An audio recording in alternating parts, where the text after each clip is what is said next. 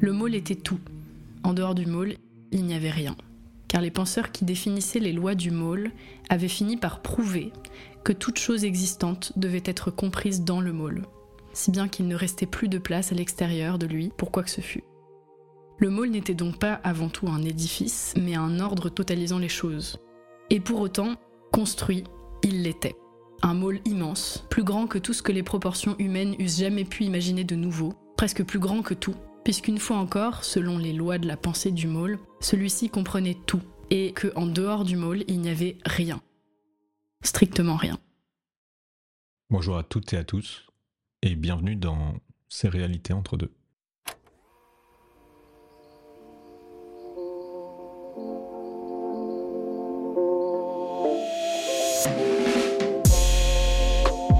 Entre deux moments de vie, entre deux espaces d'un instant, plongez-vous entre deux mondes. Entre nous, entre les quatre yeux du présent et l'imaginaire. Entre éveil et rêve, entre ce qu'on peut en comprendre et ce qui nous aura échappé. Entre deux réalités. Épisode 2 Entre deux wagons.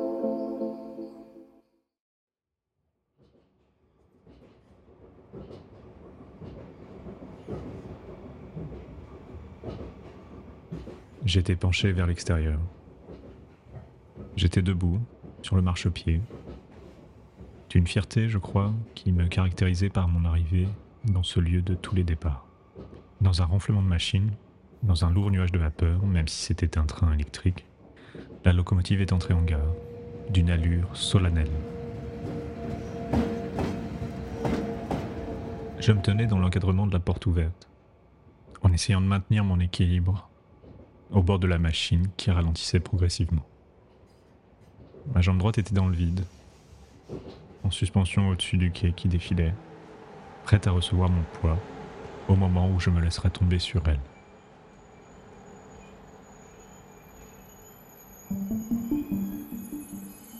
Je me sentais d'une grande force en abordant ce nouveau monde. Je me sentais prêt à l'arpenter. Plein d'ambition, très curieux, d'une curiosité renouvelée, comparable à celle d'un conquérant qui posait le pied sur un nouveau monde, ou comme un nouveau-né, à la destinée encore vierge de tout dessein. Pendant un instant, je me suis demandé d'où je pouvais bien venir, parce que j'avais rigoureusement aucun souvenir d'être monté dans ce train ou, ou du voyage interminable qui avait dû précéder. Il devait avoir été interminable, car je sentais une grande impatience d'arriver. Finalement, j'ai décidé que ça n'avait pas d'importance, et que je devais bien être arrivé là où je devais. Car c'était bien dans cette gare et, nulle part ailleurs que se trouvait le lieu de... Eh bien, de tous les départs. Je me suis mis à marcher et je me suis dirigé vers l'autre bout du quai en émergeant de la vapeur sans le moins du monde la troubler. Un peu comme une ombre qui jaillirait de, de l'indétermination d'un rêve. Une ombre qui apparaîtrait dans son propre reflet dans le réel. La gare était pleine, mais très silencieuse. On arrivait de partout, sauf du quai où mon train s'était arrêté. Et pourtant, en creusant dans mon absence de mémoire, il me semblait que le train était bondé. oui, il, était plein. Alors je me suis arrêté un instant. J'ai regardé à droite, j'ai regardé à gauche, sans chercher quoi que ce soit, mais en essayant de trouver une direction à prendre. Mais comme j'étais vierge de tout passé, comme je venais tout juste d'arriver au monde, en ce monde, je n'avais aucun élément en tête qui pût me permettre de, me décider sur euh, une direction plutôt qu'une autre. Je n'avais aucun désir, rien. Alors je me suis résigné à avancer dans ce monde, à me présenter vers l'inconnu en me disant que il suffirait peut-être que je me présente pour euh, devenir présent et qu'alors peut-être quelque chose se présenterait à moi. Alors j'ai avancé, j'ai retrouvé ma détermination et je me suis engagé dans l'inconnu qui, était peuplé d'inconnus. Ils progressaient à pas rapide, ils se perturbaient tous les uns les autres, s'esquivaient, se, bousculaient les uns les autres. J'avais une, douloureuse impression qu'ils étaient tous en train d'essayer d'éviter les routes que chacun d'eux essaye de tracer. Alors de mon côté, j'en ai pris une autre, qui était la mienne. Je me satisfaisais de ces méandres, cet inconnu, parce que même si je l'évitais, il me semblait que les remerciements tus de ces personnes que je laissais passer étaient déjà comme une première rencontre. Et de cette manière, l'inconnu en restait un, tout en ne l'étant plus. Et ça constituait donc une première rencontre, même si finalement je le, je le connaissais pas. Et à cette pensée, j'ai souri encore plus, parce que j'étais heureux de connaître quelques inconnus en, tant que tels. J'étais heureux de me dire que, que j'avais connu d'une certaine manière ce que finalement je ne connaîtrai jamais plus.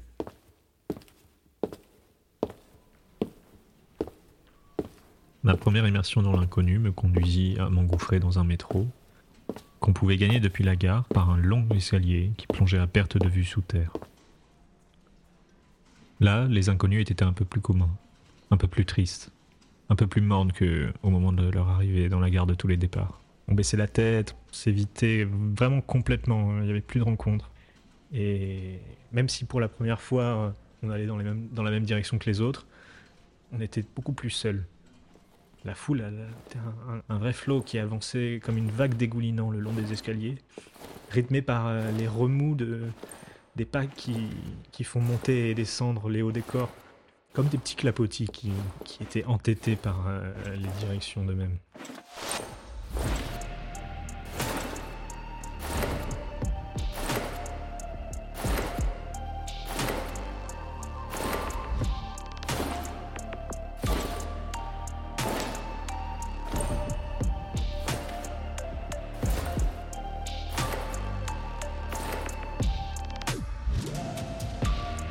Une fois que j'ai atteint le quai du métro, je retrouvais la même abondance, mais cette fois-ci dans l'immobilité.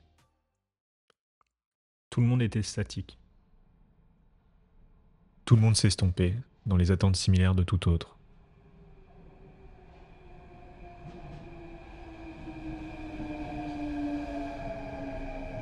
lorsque le métro arriva enfin, jaillissant du néant comme, euh, un rugissement euh, illuminant le silence de ses feux, c'était un, lieu vide, sans forme, jusqu'à ce que les discours cadencés des pas de tous les inconnus les informaient de sa présence.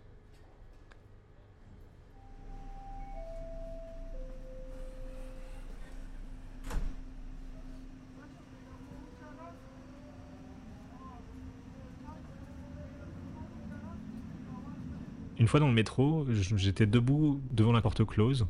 Le train a démarré, on s'est engagé dans un tunnel, et tout d'un coup, je deviens curieux. Avec euh, la même progression la rame qui reprenait sa route vers les profondeurs du nouveau monde. J'ai porté un lent regard sur les abrités du wagon, vers les, nouveaux compagnons de voyage, les premiers, premiers amis, un peu, un peu solitaires, mais les premiers amis.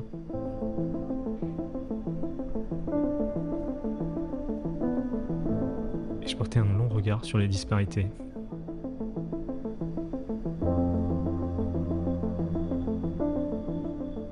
pourtant, il y avait quelque chose d'étrangement familier qui devenait et qui redevenait curieux dans ce monde. Je savais pas encore quoi. Je me suis détaché un peu de, la porte close contre laquelle j'étais adossé et j'ai avancé un peu entre les, passagers de la rame jusqu'à une petite porte qui séparait ce wagon du wagon voisin. Sur cette petite porte, il y avait un, écriteau qui, qui indiquait Réservé aux rameurs des chemins.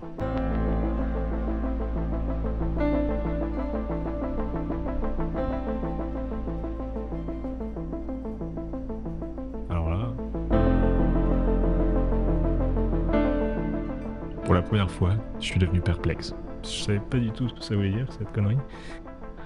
Alors j'ai regardé de l'autre côté de la porte, dans l'autre wagon. Tout d'abord, je n'ai remarqué qu'un amas de personnes, un peu similaire à celui du wagon dans lequel je me trouvais. Mais à y regarder d'un peu plus près, j'ai remarqué que les sièges étaient aléatoirement disposés. Non seulement au sol, mais également aux quatre murs et puis au plafond. Il y avait des luminaires qui allaient aléatoirement de l'un à l'autre, comme des raies qui traversaient la salle. Ils tranchaient l'espace de wagons, comme des éclairs. Et grâce à ces zones de lumière, grâce à leur complément d'ombre, j'ai vu que cette foule, eh bien, c'était en fait pas vraiment une foule. Les voyageurs se confondaient les uns dans les autres. Il y avait un mec qui avait le bras confondu avec celui de son voisin. Son bras, son épaule, était également l'épaule de l'autre. Il y avait un autre mec qui était assis euh, normalement euh, sur un strapontin, mais sa tête se confondait avec la tête du mec qui était assis sur le même strapontin, mais la tête à l'envers, euh, les pieds au plafond, sur un strapontin qui était fixé sur le plafond de la rame. Et c'était en fait une seule et même personne, vu qu'il bougeait la tête en même temps, mais avec deux corps, quatre bras, quatre jambes. Et entre eux, entre tous ces individus, enfin ces, choses divisées qui avaient une vague forme humaine, un aspect humain, une brume planait. Une brume assez étrange, tantôt sablonneuse, tantôt visqueuse, tantôt simplement brumeuse, d'un rouge tendant ici vers l'ocre, là vers le beige. Voilà, tout dans ce wagon, tout était l'antithèse de ce que j'avais rencontré chez mes compagnons de voyage. C'était une indivision presque totale qui tendait à se rompre et à affirmer les différentes parts de ce qui la constituait en fait jamais tant inégalement qu'également. Et là, là j'ai senti une, senti quelque chose qui tirait ma manche comme ça, qui m'appelait quoi, et, puis une petite voix qui me disait, hé monsieur, monsieur. Alors je regarde, je baisse la tête, et je découvre un, enfant qui me regarde d'en bas, euh, très près du sol, tout petit, et qui tient le, pan de mon long manteau noir. Et il me dit Hé monsieur, monsieur, qu'est-ce qu'il y a entre les wagons? Qu'est-ce qu'il y a? Et il répétait ça en tirant à manche Qu'est-ce qu'il y a entre les wagons? Alors j'ai tourné la tête parce que jusque-là j'étais assez obsédé, obnubilé par ce qui se passait dans le wagon d'à côté. Je m'approche un peu de la vitre et je regarde l'attelage, je regarde les, grosses parts de métal qui sont censées joindre les, deux wagons.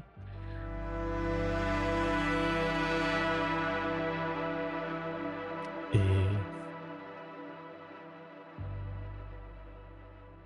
et je vois rien.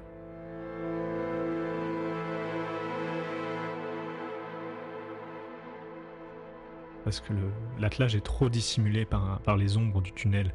Il n'y a, pas assez de lumière. je vois seulement quelque chose d'assez noir. Euh, alors je, cherche un peu, j'oscule pour essayer de trouver quelque chose à, lui répondre, pour lui dire bah voilà ce qu'il y a. Et je vois rien. Et je, me tourne vers lui. Il est toujours en train de me regarder, il est toujours là à, m'observer, plein d'espoir, plein d'attente. Il a les yeux écarquillés un peu en me regardant d'un côté, j'étais heureux parce que je me suis dit, ça y est, j'ai trouvé. Et j'ai fait de ma mission dans ce nouveau monde de, répondre à l'enfant et de lui dire, ok, il faut que je trouve ce qu'il y a entre les deux wagons. Il faut que je comprenne ce que c'est que cette euh, réalité entre les deux wagons.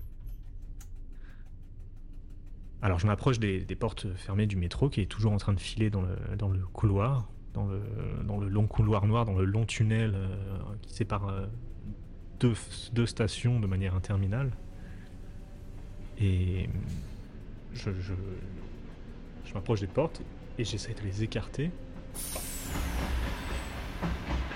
résiste pas une seconde, aucun problème. Et puis ça semble gêner personne hein, dans le wagon. Euh. Tout le monde semble sentir qu'il se passe quelque chose de pas trop normal. Mais, tout le monde me laisse faire et personne ne, tourne même la tête vers moi. Seulement le petit enfant qui est là au milieu du, au milieu du wagon à, à des faire, euh, les mains dans le dos, très satisfait. Je sors. Prudemment. On va vite, les lumières du couloir euh, défilent à, grande vitesse. Je me reviens à la toiture de la machine, je me laisse pendre le long du wagon, et à la force des bras, je me dirige petit à petit vers, euh, le, vers l'attelage entre les deux wagons.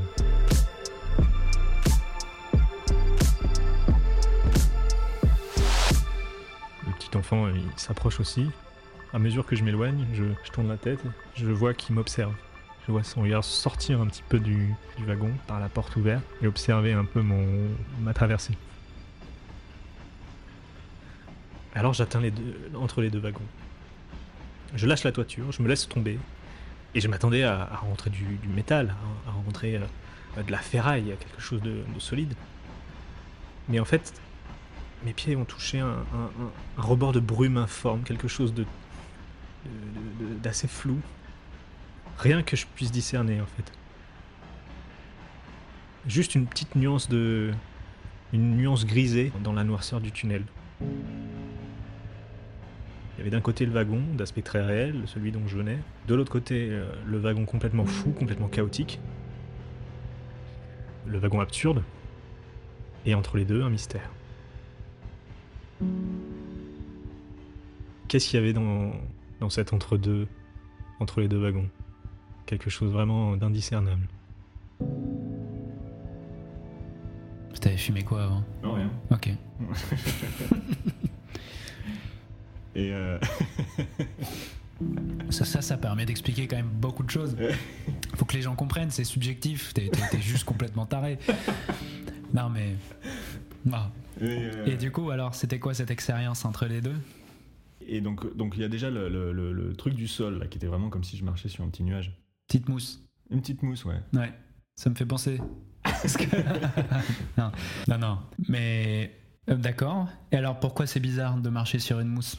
Bah parce que je m'attendais à, à- à marcher sur un, un- un- je sais pas comment ça s'appelle, un truc qui lie les deux wagons, quoi. Mhm. Un- Ouais, un raccord euh, tout con. ouais, euh. un truc en métal, quoi.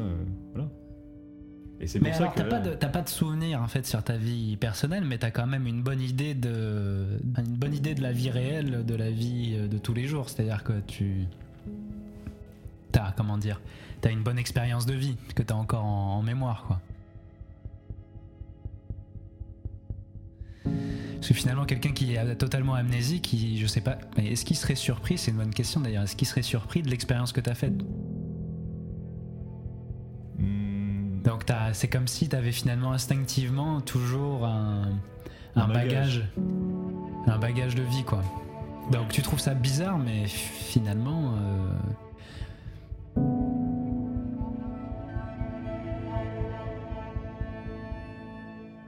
Non mais c'est-à-dire que t'as... Toi t'as envie de comprendre ce qui se passe, c'est ça? Ouais. Parce que sinon tu tournes dingue en fait. Si t'arrives pas à comprendre ce qui s'est passé, euh, Bah, tu, tu- qu'est-ce qui se passe si t'arrives pas à, à comprendre finalement? Qu'est-ce qui se passe si t'es pas satisfait des, de- de- des explications? Et en plus on n'était pas témoin, donc euh, qu'est-ce que tu veux que je, je t'apprenne sur ce que t'as vécu? Bah, c'est intéressant parce que justement derrière, moi je suis allé, je me suis arrêté sur le, le, fait que c'était sympa euh, de marcher sur cette petite mousse. Et derrière, il y a, y a un, Un- un- quelque chose vraiment d'indiscernable. Je tourne la tête vers le- l'enfant qui est toujours là, qui me regarde cette fois-ci de l'intérieur, à travers la vitre, puisqu'il peut me voir hein, maintenant que, que j'ai atteint cet entre-deux. Et là, j'entends une voix qui me, dit, qui me crie euh, Hé Vous pouvez pas rester là C'est trop dangereux Je tourne la tête et je vois un, un homme, tenue militaire, qui manifestement m'avait suivi le long de la rame, en sortant du même wagon de. Et il m'avait rejoint sur l'attelage. Et il me dit C'est trop dangereux Vous pouvez pas rester comme ça, entre les deux Vous pouvez pas rester entre les deux comme ça. Moi je dis bah non, regardez, euh, tout va bien. Je, je désigne mes pieds, je lui montre qu'ils sont parfaitement stables ici. euh, je, je risque pas de tomber. Et là il me répond C'est pas la chute qui a à craindre, c'est le non-lieu dans lequel vous vous échoueriez. et après il continue. Il me dit euh, Allez, rendez-vous à l'évidence Et partez d'ici maintenant mais mais j'avais pas élucidé mon mystère. moi. Il fallait que je réponde à l'enfant. J'en avais fait une quête vitale, c'était la raison de mon arrivée euh, dans cette gare de tous les départs, la raison de ma venue dans le métro, la raison de mon entrée dans ce train. Il fallait que je trouve une réponse. Pourquoi est-ce qu'il y avait ces deux wagons si différents et pourquoi est-ce que j'étais entre les deux? J'avais pas élucidé mon mystère. Moi, je voulais regagner le wagon réaliste, mais en même temps, je refusais d'y revenir sans, sans avoir plus de connaissances qu'auparavant. Euh, avoir pu tirer quelque chose de l'inconnu. Après, j'ai réfléchi quelques secondes. Alors, je me suis retourné vers le militaire et je lui ai dit Ah mais non, non, non, non Faut que je réponde à l'enfant. Et à ce moment-là, un peu comme pour marquer la brume du saut de ma détermination, j'ai tapé très fort du pied sur l'attelage. Et d'un coup, je pensais qu'il était plus solide que ça, et l'attelage céda, séparant le réel de l'absurde. Et un peu contraint de ne pas choisir, suivi par le militaire, j'ai sauté sur le wagon le plus lent, qui s'accélérait à mesure qu'il avançait dans le tunnel. Et dans sa noirceur, jusqu'alors très profonde, le tunnel s'éclairait des lumières de la station qui s'approchaient à mesure qu'on accélérait. Complètement paniqué en voyant l'accident approcher, le militaire et moi-même essayions de nous accrocher à quelque chose, quelque chose de l'absurdité. On approchait du dernier virage, et dans cette douce pente, le wagon pourtant accélérait toujours plus. Et en atteignant enfin le virage, le wagon déraille. Il se soulève de terre. Je regarde le militaire qui plane un instant avec moi au-dessus de lui. Et il s'écrase dans un fracas énorme sur le quai séparant l'allée du retour.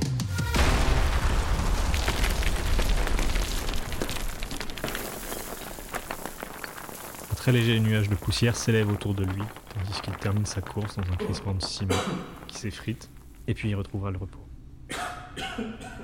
Le militaire et moi restons quelques secondes stupéfaits. Et là, il me regarde, et, Mais vous êtes complètement hors de votre tête, vous et il continue à part. Il se retourne, un peu dans sa barbe, et il met En même temps, pas tout à fait à l'extérieur d'elle. Et malgré la curiosité de cette parole, malgré l'importance du crash, tout ce qui me restait en tête, c'était les derniers mots que le militaire avait prononcés juste avant qu'on déraille. Cette histoire de non-lieu. Déjà, c'est qui ce con? Enfin, je veux dire, euh, faut, faut pas donner trop de crédit aux gens non plus, mais s'il agit comme quelqu'un qui, qui en sait plus que toi, c'est intéressant aussi. Un non-lieu, c'est quoi un non-lieu? Donc finalement, c'est cette région entre deux qui est assez, qui est assez indéfinie, on a l'impression. Et pourquoi est-ce qu'il s'inquiète autant pour toi, surtout? En fait, c'est son devoir, finalement, c'est ça? Ouais. Parce que moi, j'avais l'impression que ça posait problème que on aille euh, dans un dans quelque chose qui est indéterminé. Parce qu'il y a d'un côté le, le wagon stable, d'un côté Mais- le wagon instable. Ça, c'est voilà, c'est ça. C'est que il y a un wagon où c'est où il y a un désordre finalement, où il y a une incohérence aussi, où et l'autre où c'est ordonné, où on peut avoir, on peut en tout cas euh, établir des lois plus facilement, alors que l'autre, ça semble être beaucoup plus compliqué de comprendre ce qui se passe, d'avoir un Mm. ordre finalement. Et la question, c'est aussi de savoir ce qu'il y a, ce qu'il peut y avoir entre les deux. Est-ce qu'il y a un mot pour décrire ça? Et en physique, il y a quelque chose? Je, je sais pas. Entre ordre et désordre? Non. Non, c'est. Non, non, je, je, je, je sais absolument pas. Je sais absolument pas.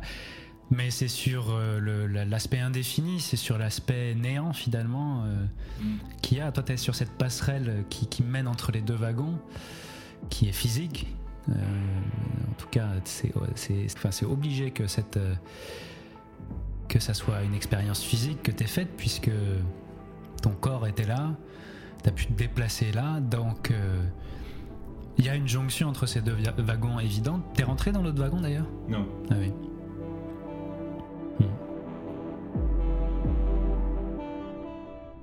À la radio du militaire, on commençait à lui demander des comptes. On lui demandait quel était l'ahuri, quel était le fou, l'insensé qui avait causé tout ce. qui avait autant déstabilisé le môle. Parce que c'était bien là qu'on était. Et sans le savoir, c'était par cette entrée fracassante que j'avais fait mes premiers pas dans le môle. Alors, lâchant un instant sa radio dans laquelle il bégayait pour essayer d'apporter des réponses, le militaire s'est tourné vers moi et, d'une voix reprenant toute son assurance, il me demanda Et d'ailleurs, oui, vous êtes qui? Votre nom, c'est quoi? Marc Bah, j'ai j'ai du mal à connaître Marc en fait. J'ai l'impression que lui-même ne se connaît pas. Il a l'air ébloui de tout ce qu'il voit. Il poursuit une quête sans savoir quelle est cette quête.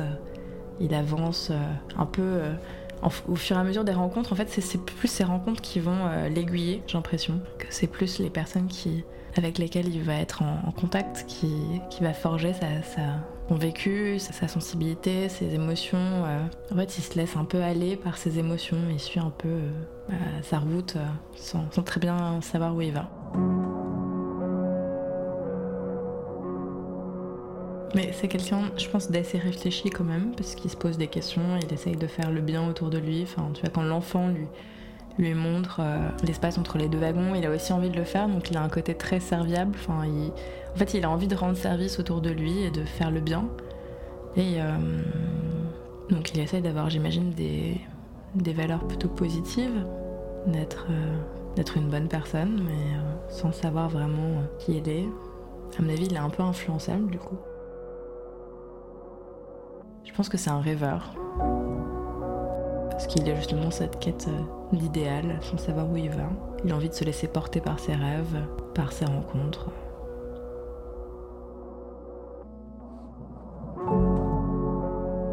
Tes mains, elles sont assez grandes, assez épaisses, avec les ongles pile au ras du bout des doigts. Donc tu peux tout faire avec tes ongles, mais il n'y en a pas, il y a pas un millimètre de trop.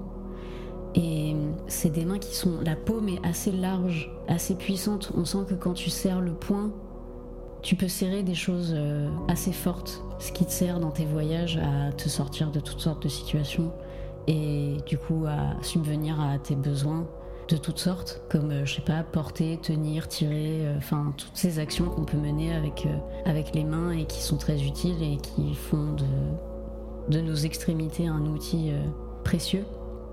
Et elles sont... euh,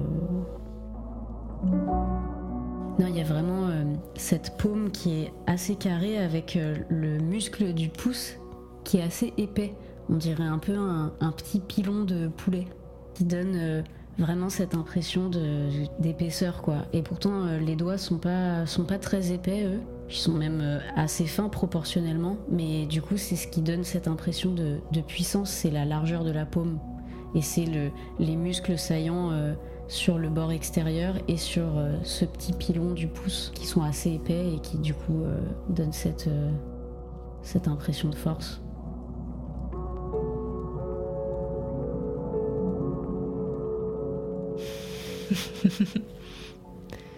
Mais j'ai l'impression que, que toi, Marc, tu te laisses aller au contrôle des autres. En tout cas, euh, à ce qu'ils te demandent de faire et, et que tu te laisses euh, tenter par des expériences. Enfin, quand l'enfant te, de- te demande d'aller voir entre les deux wagons, tu y vas et tu ne te poses pas de questions et c'est lui qui t'indique un peu quel chemin prendre. C'est pas un contrôle que tu as de toi. Parce qu'avant son intervention, il n'y avait aucun chemin à prendre. Parce que avant l'intervention de l'autre, il n'y avait pas d'intérêt à faire quoi que ce soit. Donc en fait, sans l'enfant, tu n'avais nulle part où aller. Il y avait juste un train à prendre et je savais pas où y aller.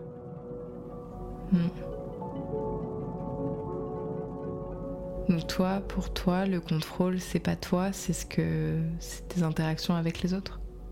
Mais le fait de choisir ou pas d'y aller. Je sais pas, parce que je suis quand même hyper. euh, Je sais pas. Ce qui est important, c'est d'avoir une direction et, d'avoir quelque chose à aller chercher. C'est d'avoir un but. Parce que sans but, et je pense que c'est pour tout le monde, mais sans but, on n'a rien, euh, on n'a pas de. Hmm. Enfin, la vie n'a pas de sens si on n'a pas de but. Non, ça je suis d'accord. Mais quand tu penses avoir atteint ton but, c'est quoi l'étape d'après? Bah justement, euh, l'avantage avec la question de l'enfant, qu'est-ce qu'il y a entre les deux wagons, qu'est-ce qu'il y a entre deux réalités, c'est une question tellement difficile que c'est un but euh, génial. Hmm. Parce Mais que... du coup, c'est inatteignable. Ouais, Et du coup, le, le- le simple fait que ce soit inatteignable, est-ce qu'au bout d'un moment, il n'y a pas une lassitude qui se crée de jamais y parvenir? Et du coup, le but perd son sens. non, parce que c'est en fait c'est une question existentielle euh, comme n'importe quelle autre.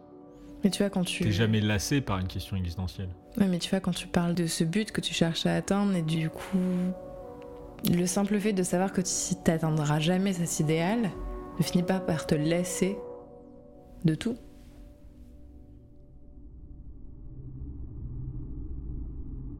Toujours sous le choc, le militaire ne trouve rien à répondre à sa hiérarchie insistante. Il contemple les débris, médusés. Il m'ignore, il ne répond pas, il se prend la tête dans les mains. Il dit Qu'est-ce qu'on va faire Putain. Mais alors, sa radio s'allume à nouveau. Sa hiérarchie insiste, on lui demande des comptes. On demande des nouvelles de l'insensé qui a causé autant de troubles entre les deux wagons. On essaie de savoir si, euh, si cet aéri a vraiment commis une telle absurdité. Et on exige que le militaire se le retienne le temps qu'on vienne et qu'on l'empêche de nuire. Parce que euh, c'est intolérable. On gueule. En ce temps-là, je remarque que le, militaire, il écoute et, il n'a pas l'air très déterminé à, exécuter l'ordre qu'on lui donne. Il a l'air un peu perdu, il a l'air un peu hésitant. Et donc je, me dis que c'est peut-être une opportunité et, je lui adresse un regard vraiment suppliant en lui, en faisant comprendre qu'il faut qu'il m'aide. Alors qu'il s'apprêtait à répondre aux instructions qui lui avaient été données, la bouche entrouverte, prête à émettre un son, et le doigt sur le bouton de sa radio, également prêt à émettre, il reste quand même figé un instant. Il me regarde trois secondes, de plus en plus terrifié, et finalement, sachant qu'il doit apporter une réponse à, la supériorité de l'ordre qui lui avait été donné, il presse le bouton et il apporte un bulletin de la situation.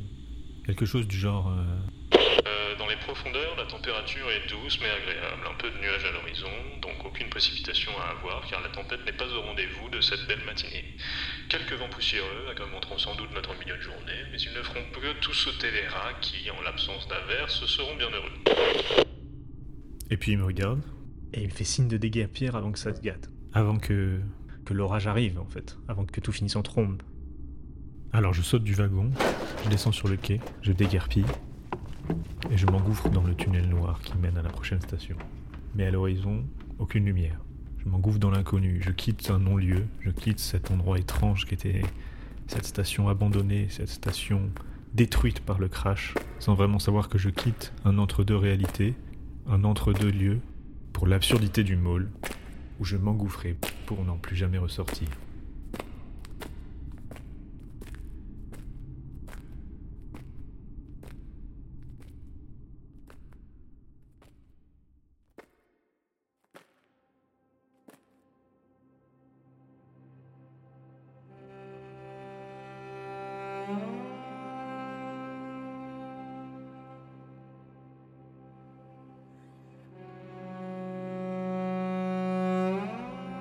Je rencontrais toujours plus de pièces, certaines marbrées, d'autres molletonnées, carrelées, tapissées, d'autres encore boisées, vitrées, bétonnées ou pavées.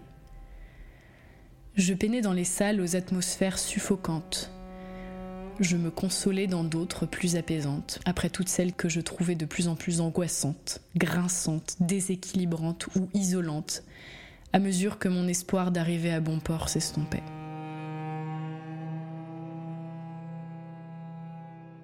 Le plus souvent, me semblait-il, quoique l'immensité du môle interdit des règles si grossières, j'avançais dans de longs couloirs de pierre pâle lorsque je n'étais pas dans une interminable succession d'étalages des objets de la totalité du môle. J'appréciais particulièrement les nombreux salons sombres où les habitants du môle se rendaient pour se détendre et danser au son de musique souvent très rythmée, comme je l'avais fait moi-même quelquefois lorsque j'étais étudiante de la pensée. Moi, en revanche, je les appréciais surtout pour l'anonymat conféré aux penseurs du môle, dont j'étais de plus en plus malgré moi, et dont on reconnaissait parfois l'aspect insistant, à regarder toutes choses comme s'ils étaient constamment en une quête particulière. Chose qui, dans les faits quotidiens, paraissait absurde à la plupart des habitants du môle, où l'on ne vivait que selon ce qui était proche de chez soi. Dans de telles salles où, immobile comme j'étais, on ne soupçonnait jamais ma présence, je me retrouvais dans un état d'invisibilité. Mais invisibilité non plus subie, mais qui m'apportait d'observer sans me faire voir. Et plus que toute autre chose, une nouvelle once d'impression d'être hors du môle, d'où je pus observer ce titan d'architecture depuis un ailleurs que nul ne pouvait conjecturer.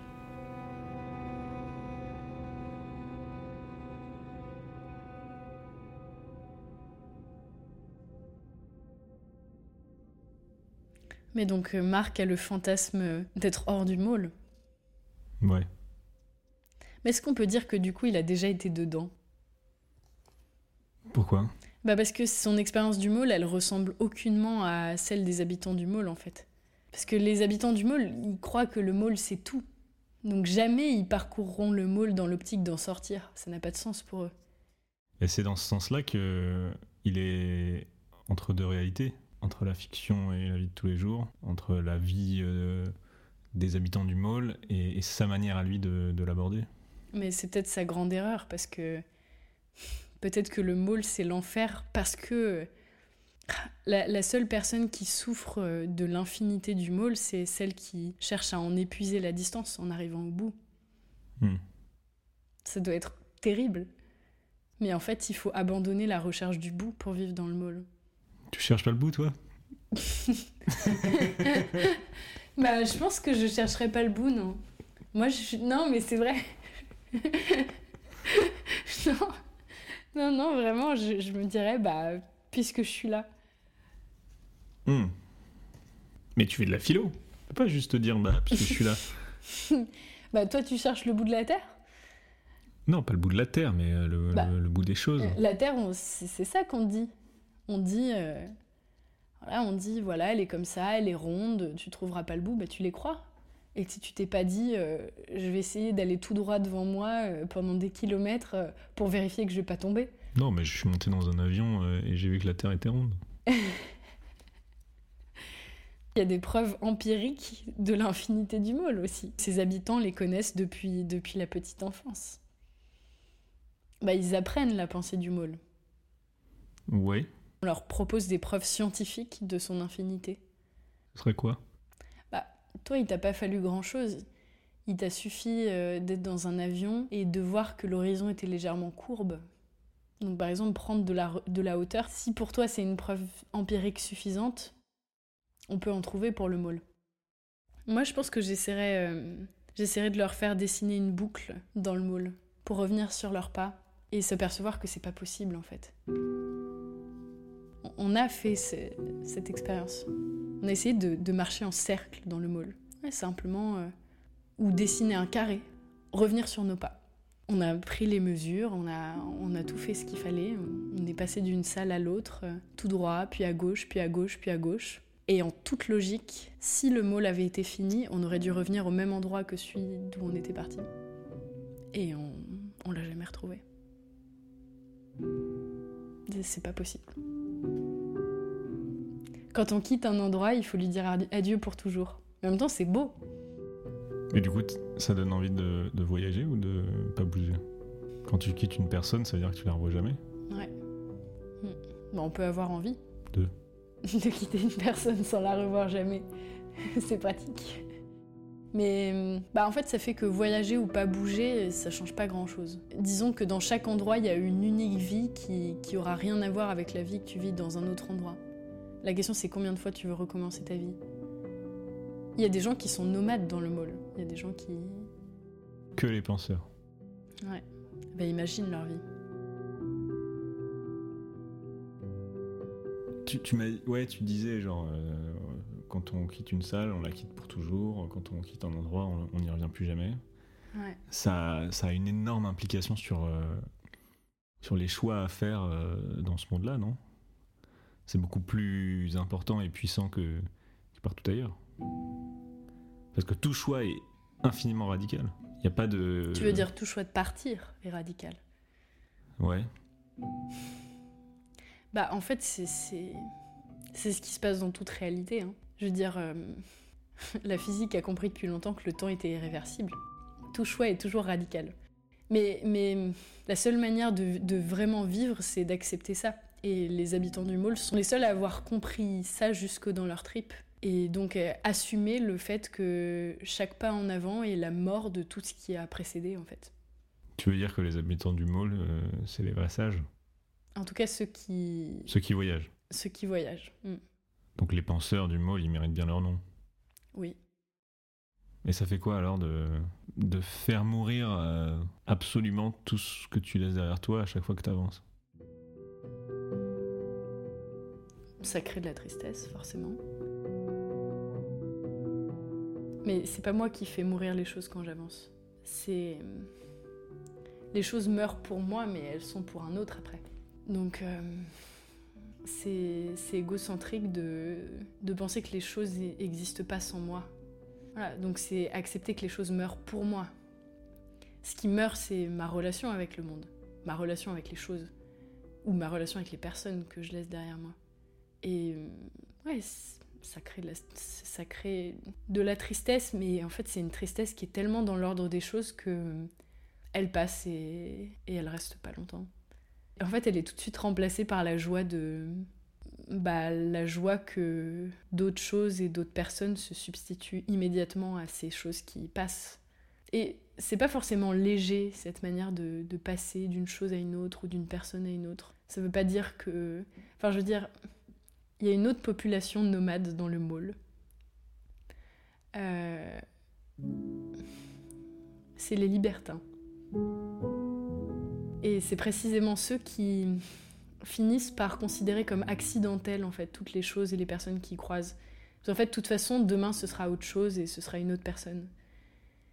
Et donc, en un sens, leur nomadisme signifie qu'ils ne séjournent jamais nulle part. Ce qui n'est pas notre cas. On séjourne, mais on part. Qu'est-ce qui fait que tu décides de t'arrêter à un endroit et d'aller à un autre C'est en fonction des, des réparations à faire, de, des, des éléments théoriques du môle qu'il faut renforcer? Non, c'est c'est beaucoup plus égocentré. Ah, Après, ça va avec le môle, ah, ça va avec les défectuosités du môle. Enfin, il n'y en a pas. Ah, c'est Mais- ce que j'allais dire. Il y a des défectuosités du Non, môle. il n'y a pas de défectuosité du môle. Mais justement, en fait, on ne peut supporter de vivre que dans un monde qui est bon. Et euh, donc, simplement, moi, ce qui me fait décider de, de partir d'un endroit pour aller à un autre, c'est quand j'ai réussi à vivre dans un endroit. Quand j'ai réussi à habiter un lieu du môle, c'est que c'est qu'il est bon. Et à ce moment-là, il est temps de le quitter. Et c'est pas, c'est pas, un- c'est pas facile, hein. c'est c'est long d'habiter un lieu. Ça peut durer longtemps, ça peut durer plus ou moins longtemps, selon les lieux. Donc tout le temps que tu passes dans un lieu, c'est le temps où tu le rends vivable. Ouais. Et comment tu fais ça? Bah, je, je le rends vivable pour moi. C'est-à-dire que d'abord, je me, je me demande quelles sont les conditions pour que j'habite vraiment dans ce lieu euh, profondément, que je m'y sente ancrée et enracinée. Ça demande pas forcément de modification physique du lieu. Pas toujours. Ça arrive que oui. Je bricole à mes heures perdues. Mais pas forcément. Parfois, il faut y amener des rires. euh, C'est aussi euh, ta manière d'interagir avec les choses et les gens qui sont dans ce lieu, qui font tout. Donc tu voudrais dire que euh, la structure du euh, l'architecture du môle, elle est constituée par euh, les interactions des, des gens qui habitent dans des régions de manière sédentaire? Je dirais les gens qui habitent, mais ça peut être des gens qui bougent. Donc c'est les, les interactions dans tous les cas. Bah, je veux dire, euh, le, le- si on relit euh, le- la sorte de charte du môle, tout le vocabulaire euh, qui est utilisé pour décrire le môle, même dans, dans le journal de Marc, c'est un vocabulaire moral. Ah bon? Ouais. Je veux dire, la question du manichéisme, la question de, de la perfection, de la bonté du môle, c'est c'est un vocabulaire moral. C'est-à-dire qu'on est en train de parler autant. On parle pas d'un espace neutre, on parle d'un lieu euh, qui est constitué aussi de toutes les projections euh, des gens qui, qui y vivent. Un lieu au sens fort du terme. C'est quoi un lieu au sens fort euh, du terme? Bah, je dirais que si, disons, que je fais, par exemple, je fais quelque chose dans un lieu, si je peux faire exactement la même chose sans que ça change quoi que ce soit pour moi dans un autre lieu, c'est pas un lieu au sens fort du terme. C'est le lieu, c'est le non-lieu, c'est l'espace qui est indifférent. C'est un, un espace. C'est un réceptacle, un, un réceptacle physique pour mon corps. Et donc, Le non-lieu le non-lieu, oui. C'est-à-dire le lieu qui n'est pas un lieu au sens fort du terme. Le lieu qui est un lieu au sens fort du terme, c'est un, un lieu où, euh, où mon expérience est rendue absolument singulière par le fait d'être dans ce lieu et pas dans un autre. Mais tout le môle est construit comme ça. Enfin, le, le- enfin, les magasins, la, liste de choses qu'on peut trouver dans les magasins, c'est des choses qui sont ultra spécifiques, ultra singulières. Ce que je trouve dans ce magasin-là, je pourrais jamais le retrouver dans un autre magasin. Et ce qui fait que euh, et ce qui fait la force de ce lieu, c'est pas que euh, il y a des murs, euh, des vitrines, des voilà, c'est qu'il y a des gens entre ces murs pour qui ces objets-là, c'est des objets qu'ils retrouveront jamais à aucun endroit du mall. Donc c'est ça qui fait la valeur de, de ce qu'il y a dans les magasins et, et de... Et du mall, en fait, c'est ça qui le rend parfait, je pense. Et entre les deux wagons, Il y a un non-lieu. il y a un non-lieu. Qu'est-ce qu'il y a entre la réalité et l'absurde Qu'est-ce qu'il y a entre ces deux Ce qui est le thème du podcast. Ouais. Mais du coup, si c'est le thème du podcast, ça veut dire que le podcast se déroule dans un non-lieu. Pourquoi? Bah parce qu'il est entre deux réalités. Ouais. Si la description adéquate de l'entre-deux réalité, c'est un non-lieu, On parle de rien. bah c'est pas forcément rien un non-lieu. Non, c'est qu'on de... oui. En tout cas, on est nulle part, quoi. Non, on est justement, on, est- on sait pas si on, tu sais pas si c'est Rémi ou si c'est Marc qui parle. Ouais. Et moi, je sais pas si c'est Marian ou si c'est le penseur du môle qui parle. Parce qu'on on, on passe tout le temps de l'un à l'autre. Euh, Il y a des moments où, où je parle à la première personne quand je parle de Marc, et des moments où je parle de lui euh, euh, en tant que personnage du podcast. Oui, nous, on le vit dans notre chair, en fait, ce... Ouais. cet entre-deux. Mais du coup, l'entre-deux, est-ce que c'est pas juste l'indétermination euh, L'indétermination? C'est-à-dire une sorte de détermination épistémologique de on sait pas si on est là ou là. Est-ce que ça correspond à un lieu où on s'arrête Ou est-ce que ça correspond juste au fait de pas savoir si on est dans un lieu ou dans l'autre? Je sais pas. Est-ce qu'il y a une troisième réalité, en fait, qui serait entre deux? Bah non, parce que du coup, elle se constitue comme troisième réalité. Elle est plus un. Sinon, tu pourras jamais être entre deux parce que tu seras toujours dans une troisième réalité. Ouais. Donc c'est ça qui marche pas. Et c'est pour ça qu'on veut creuser. euh, Il y a forcément quelque chose entre les deux.